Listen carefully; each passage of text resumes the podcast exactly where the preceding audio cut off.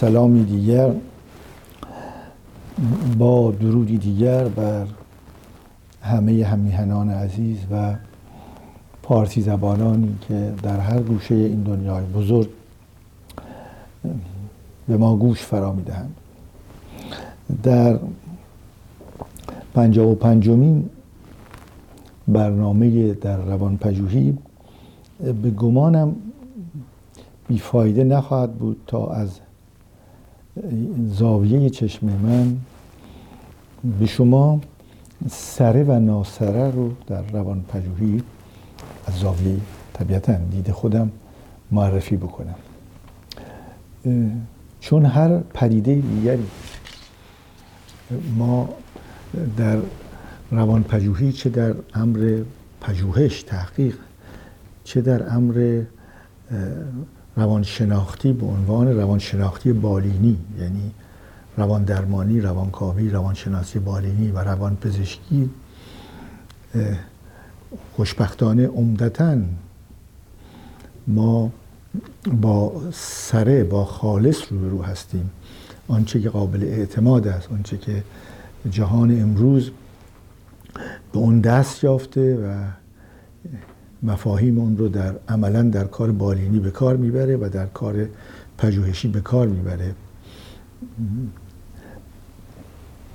یک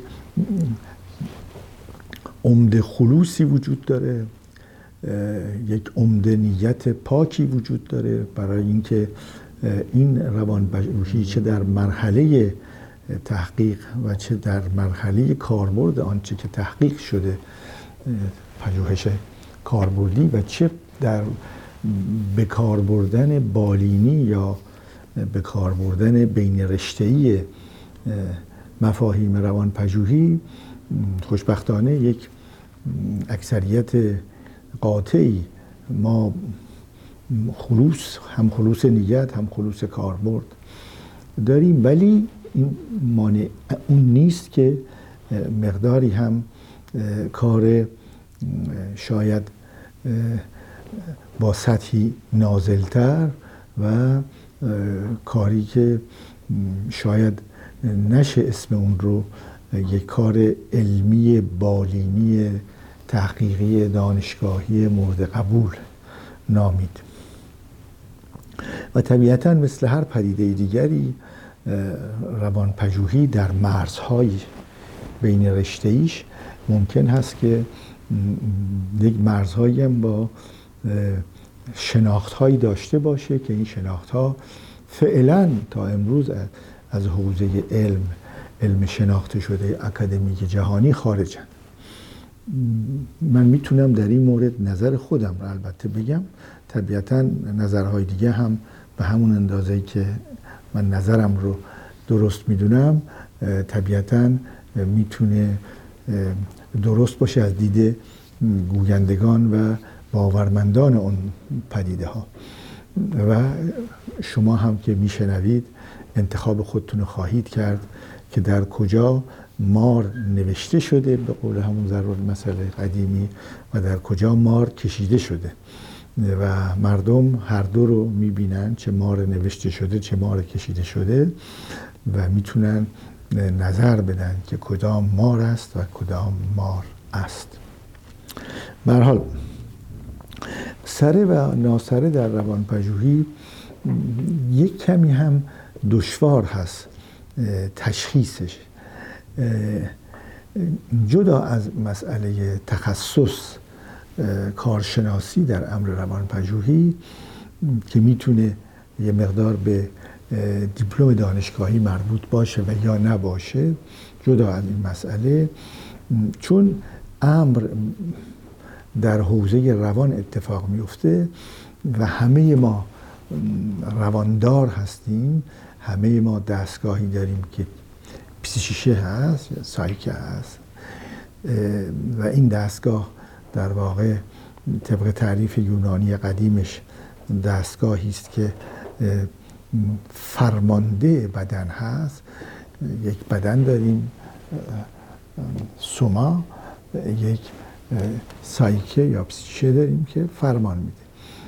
و این فرمان نسبت فرمانده رو تمام کسانی که بدن دارند اون قسمت فرمانده رو هم دارند و چون همه داریم و همه می‌تونیم یک کمی دقت کنیم در کار کرده این روان طبیعتا همه صاحب نظریم. یکی از شاید هم امتیاز این رشته روان پژوهی شاید هم نقطه ضعفش هست اینه که همه ما می‌تونیم صاحب نظر باشیم. اما این صاحب نظری می‌تونه خیلی خودجوش و از خود برآمده باشه. می‌تونه مبناش بر کارهای انباشته شده اکادمیک باشه. و یا می‌تونه به گونه ای از شناخت های دیگر رسوب کرده باشه در این حوزه. من هر ستا رو سعی می‌کنم که یه کمی توضیح بدم با مثال حول و حوشش. در وحله اول تمام کسانی که به نوعی می‌تونن تلپاتی کنند و می‌تونن با دیگری ارتباط برقرار کنن بدون سخن بدون که کلامی رفت رد و بدل بشه بدون اینکه هیچ نمادی از یک طرف به طرف دیگر بره.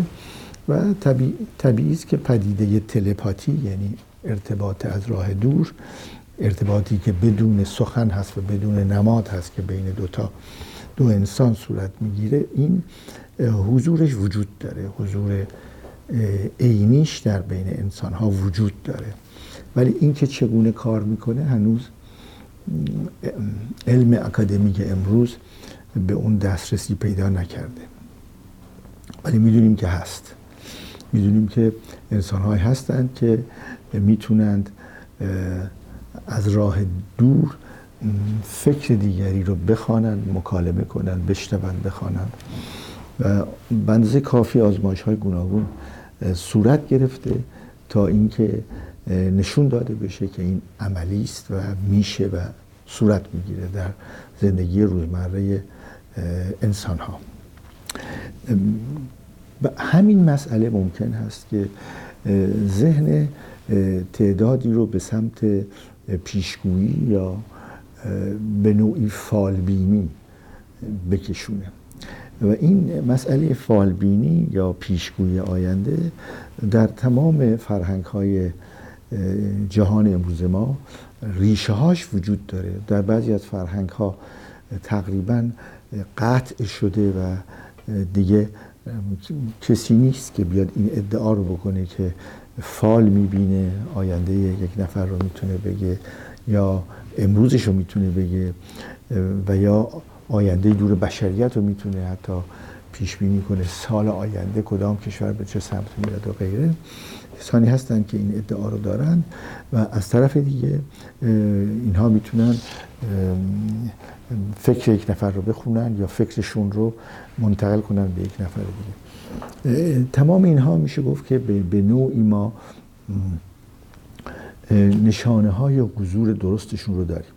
ولی مشکل این هست که فردی که قادر هست تا حدودی به اذهان دیگر رابطه مستقیم پیدا بکنه بدون نماد این افراد ممکن است به نوعی از این توانایی که بهرمند شدن توانایی که برخوردار شدن تشویق بشن که سوء استفاده بکنن. و این سوء استفاده می‌تونه به شکل اینکه من فال می‌گیرم و با گفتن یک سری از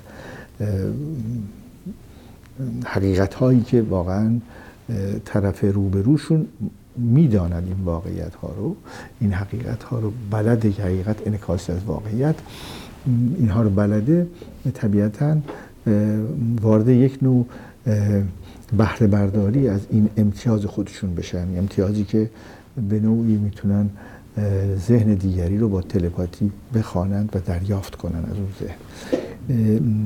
تا همین جاش چیزی که علمی است و میشه گفت که اکادمیکه. ولی از این به بعدش استفاده از این مقوله برای دستیابی به امکانات مالی بیشتر و به شکلی پول گرفتن اجرت گرفتن این کار از دیگران راه تبدیل میشه به مقداری فرصت طلبی و احتمالا آنچه که بهش میگیم گوشبری مردمی که در این حوزه قرار گرفتن. یا خب این مثالش زیاد هست. مثال فالبینی رو داریم که چه حالا بر اساس تاریخ تولد روز تولد ساعت تولد ساعت و روز تولد پدر یا مادر یا غیره تمام اینها رو جمعبندی می‌کنیم و اون چیزی که به نام فالبینی ستاره بینی هست نه ستاره شناسی ستاره بینی هست. در زبان فرانسه هم همون فرق هست بین ستاره بینی و ستاره شناسی که ستاره شناسی کار علمی نجوم هست و ستاره بینی یعنی همین مسئله ای که امکان تلپاتی وجود داشته باشه با شخص مقابل و مقداری از اطلاعات اون رو بکشیم بیرون و از اونها استفاده بکنیم. برای اینکه بگیم که فالت فال امسال بهتر از پارساله و یه مقدار مطالبی رو مطرح بکنیم و در اینجا یک مقدار امکانات مالی رو دریافت بکنیم. این کار میشه گفت که اگر وارد حوزه روان پژوهی بشه چه در بالینی و چه در کاربردی و چه در تحقیق این به حال ضرر خواهد زد برای اینکه در جایی نیست که ما اسمون رو می‌ذاریم روان پژوهی روان شناختی چه در تحقیق چه در کاربرد بالینیش.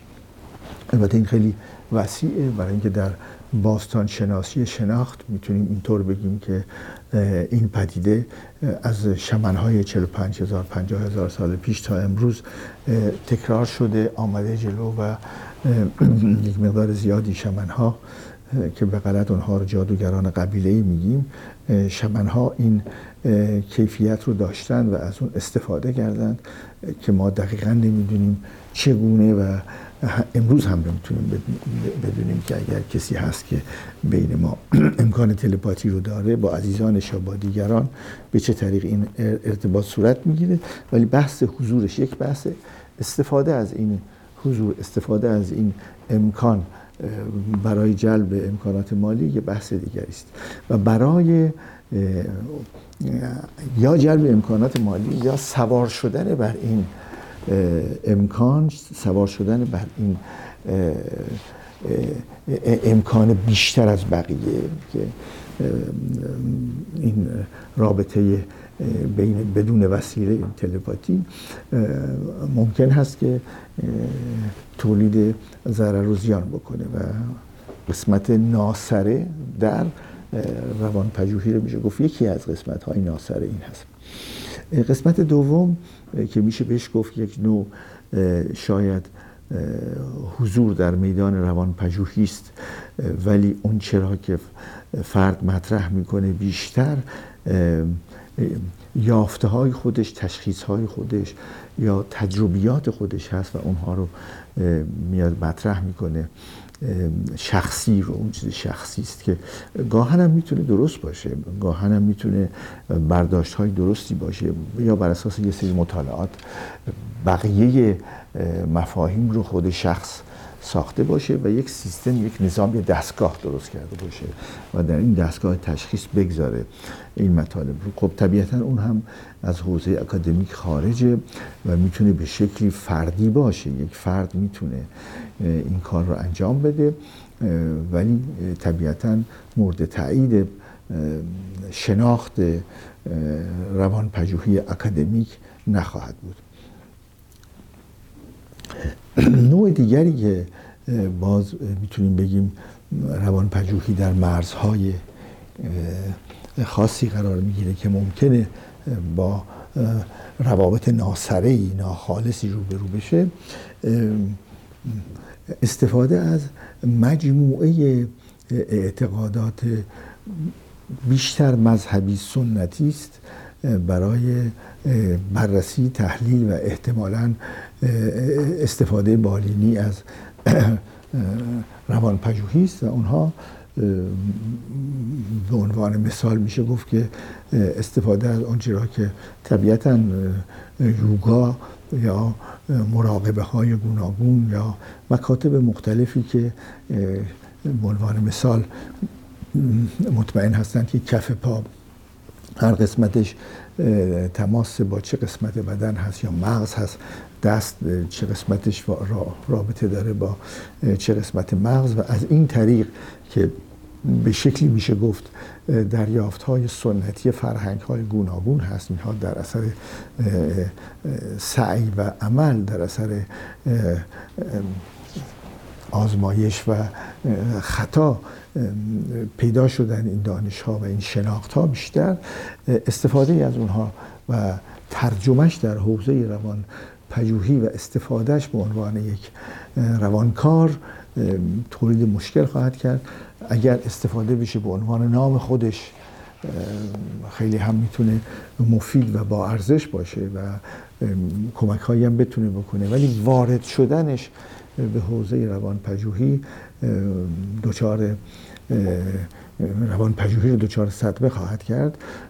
مثالش مثال روشنش در ایران عزیز ما همون اهل هوا یا زار یا به شکلی باد این بررسی باد یا بیرون کردن باد از بدن مراسمی گرفته میشه در جنوب ایران که با یک سری خواندن ریتمیک و ساز زدن ریتمیک هست و به شکلی که فردی که ظاهرا در اون بادی آمده و باد گرفتتش یا حالا جن گرفتتش این رو به این وسیله و به وسیله این مراسم باد رو زار رو بیرون می‌کنن یا پایین میارن. این خب آفریقا از آفریقا آمده و ظاهرا پرتغالی ها وقتی که به خلیج فارس آمدن این نوع رفتار و کردار رو با خودشون آوردند و این مندگار شده در جنوب ایران. اولین مونوگرافیش رو زنده یاد غلام حسین ساعدی نوشت به نام اهل هوا و چند تا تحقیق و فیلم هم روی اینها هست که خیلی مهم هست. حالا ممکنه در یکی از جلسات ما یک وقتی رو بگذاریم برای همون اهل هوا یا اهل باد یا مراسم زار. حال اینها هم یک عده از شناخت های عمومی انسانی است دستاورد های انسانی است که وقتی مرزشون با مرز روان پژوهی و روان شناختی اکادمیک مخلوط بشه ممکنه مورد سوء استفاده قرار بگیره. یکی از همکاران روان پزشکی که با هم کار می‌کنیم و در درس های من شرکت می‌کنند. بحث می‌کردن که یک دختر خانم 17 18 ساله رو به عنوان بیمار میارن در بخش فوریت های پزشکی بیمارستان و وقتی این همکار من معاینه می‌کنن. این دختر خانم 17 18 ساله رو می‌بینن بدنش پر از کبوتی است و بعد معلوم میشه که بابازار بابازار یعنی مسئول این مراسم زار به نام اینکه جن در بدن این دختر هست با چوب زدن زد جای مختلف بدن این دختر رو مجروح کردن. یعنی این یک خرافات عمیقی رو بیرون می‌کشه و طبیعتا نمی‌تونه مورد تایید روان پژوهی به شکل واقعیش باشه. پس این این هم یک سره و ناسره کردن این مسئله. اونجا قسمت های ناسر است. پس یکی خود دریافت های شخصی است و دریافت هایی که به شکلی هم شخصی است هم برمیگرده به قسمتی که اکادمیک نیست مثل فالبینی یا ستاره بینی و غیره. یک سری هم مراسمی است که این مراسم به نام این که ما سر و کار داریم با آنچه که به روان مربوط است ممکن هست که هرچند مورد تایید باشن در قسمتی که راجع بهش حرف می‌زنن مثل یوگا. یا مراقبه های گوناگون یا حتی ماساژ های گوناگون اینها رو وارد حوزه روان پژوهی کردن. اون هم لطفه می‌زنه و ما از قسمت در واقع سره خارج میشیم. مثل انرژی درمانی مثل استفاده های نابجا از هیپنوز هیپنوز گروهی و غیره که در حوزه روان پژوهی مناسب تره که وارد نشن خود هیپنوز یک پدیده قابل قبول هست. هیپنوز وجود داره تقریبا 20 درصد بیمارستان های فرانسه 20 درصد عمل های جراحی در بیمارستان های فرانسه امروزه با استفاده از هیپنوز بسیاری از دندان پزشکان استفاده می‌کنن. از هیپنوز به شرطی که خود بیمار بخواد علاقه‌مند باشه. به حال مقوله پذیرفته شده است. چگونه کار می‌کنه رو هنوز نمی‌دونیم. ولی استفاده از هیپنوز در بخش روان پژوهی به عنوان یک کار بالینی شاید دچار مشکل بکنه ما رو برای اینکه نمی‌تونیم توضیح بدیم که چه اتفاقی میفته باید اون رو هم یک کمی کمی با فاصله از روان پژوهی قرار دادیم. مسئله هیپنوز رو هم. و در انتها نوع سومی که میشه گفت سره و ناسره رو مخلوط می‌کنه با هم در روان پژوهی استفاده از انواع و اقسام امکانات وسایل ارتباط جمعی است چه تلویزیون رادیو خود اینترنت و احتمالاً خود نوشته های گوناگون کتاب های گوناگون که اونها در این مجموعه برنامه ها عمدتا هم به صورت سوال و جواب هست پرسشی مطرح میشه. و بعد فرد به عنوان کارشناس به این پرسش پاسخ میده و به شکلی خوب نیم ساعت یک ساعت یک برنامه میگذره و طبیعتا فرد یا از دانش خودش استفاده می‌کنه فردی که پاسخ میده یا از دانش خودش استفاده می‌کنه یا از تجربیاتش استفاده می‌کنه یا از همه اینها. ولی چون به هر حال در حیطه عمومی است و آنچه که در حیطه عمومی است و مربوط به درون درون یک انسان هست باید بهش احترام گذاشته بشه و توجه بشه که یک وقت آزار نده فردی رو که ما داریم شرح زندگی و شرح حالش اینجا مطرح می‌کنیم و می‌خوایم تفسیر رو تعبیر بکنیم. به نظر میاد که اینجا دو مشکل وجود داره. که مشکل همون فرد هست که خودش رو به قول معروف دراز می‌کنه در جلوی همه انسانهای دیگه که به این برنامه گوش می‌دهند. یک مشکل این هست یک مشکل این هست که پاسخی که گرفته میشه در مورد مشکل ممکنه نتونه تمام جوانب رو در نظر بگیره و فردی که داره این رو گوش میده این برنامه رو یا می‌بینه فرض کنه که بله آسیبی که متوجه این کیس هست این مورد هست که در موردش داره صحبت می‌کنه کارشناس من هم همون آسیب رو دارم. این اتفاق بسیار اتفاقی است که بسیار جاری است برای تمام کسانی که به شکلی یا به نوعی در حوزه نفوذ برنامه هایی هستند که اینها مورد رو بررسی می‌کنن کیس استادی هست و این موارد کسانی هستند که زندگی می‌کنند و در واقع وجود خارجی دارن تماس می‌گیرن با رادیو تلویزیون مشکل خودشون مطرح می‌کنن و کارشناس در مقابل یک مقدار مطالب کلی از دانش خودش رو مطرح می‌کنه و با چند تا سوال و جواب سعی می‌کنه که یک راهنمایی ها هم بکنه.